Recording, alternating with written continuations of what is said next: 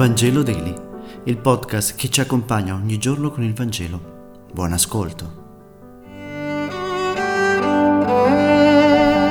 Lunedì 21 novembre, lettura del Vangelo secondo Luca, capitolo 21, versetti 1-4. In quel tempo, mentre era nel Tempio, Gesù, alzati gli occhi, vide alcuni ricchi che gettavano le loro offerte nel tesoro.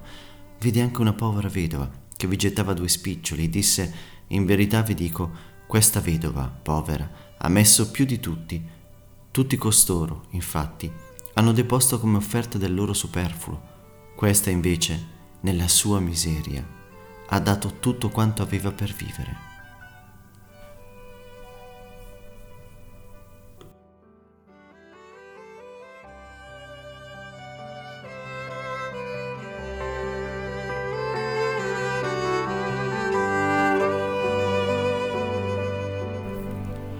Oggi Gesù tesse l'elogio di una vedova povera che sa condividere più che i ricchi.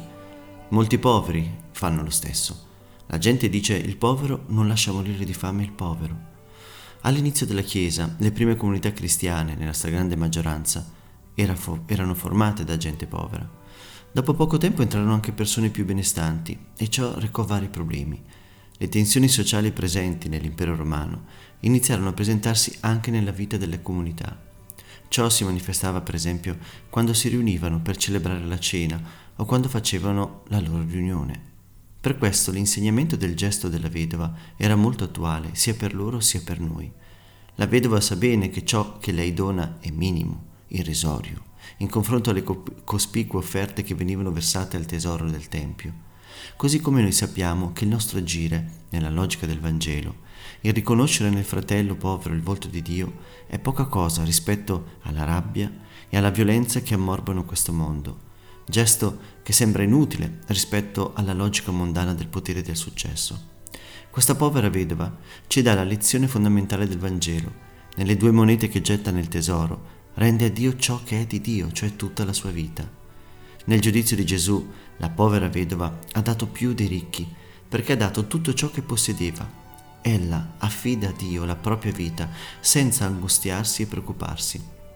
In tutte le religioni esiste una forma di assistenza alle persone povere e tutte considerano importante occuparsi di quanti, più sfortunati di noi, faticano ad andare avanti.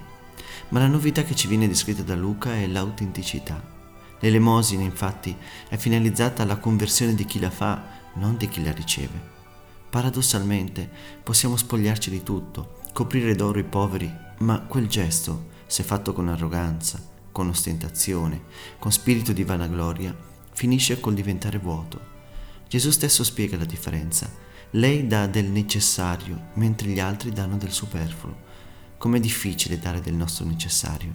Siamo sempre disposti a dare del nostro superfluo, dai vestiti vecchi alla mancetta, solo per liberarci di qualche peso in casa o nella coscienza. Ma Gesù oggi ci insegna che non è così che dovremmo comportarci.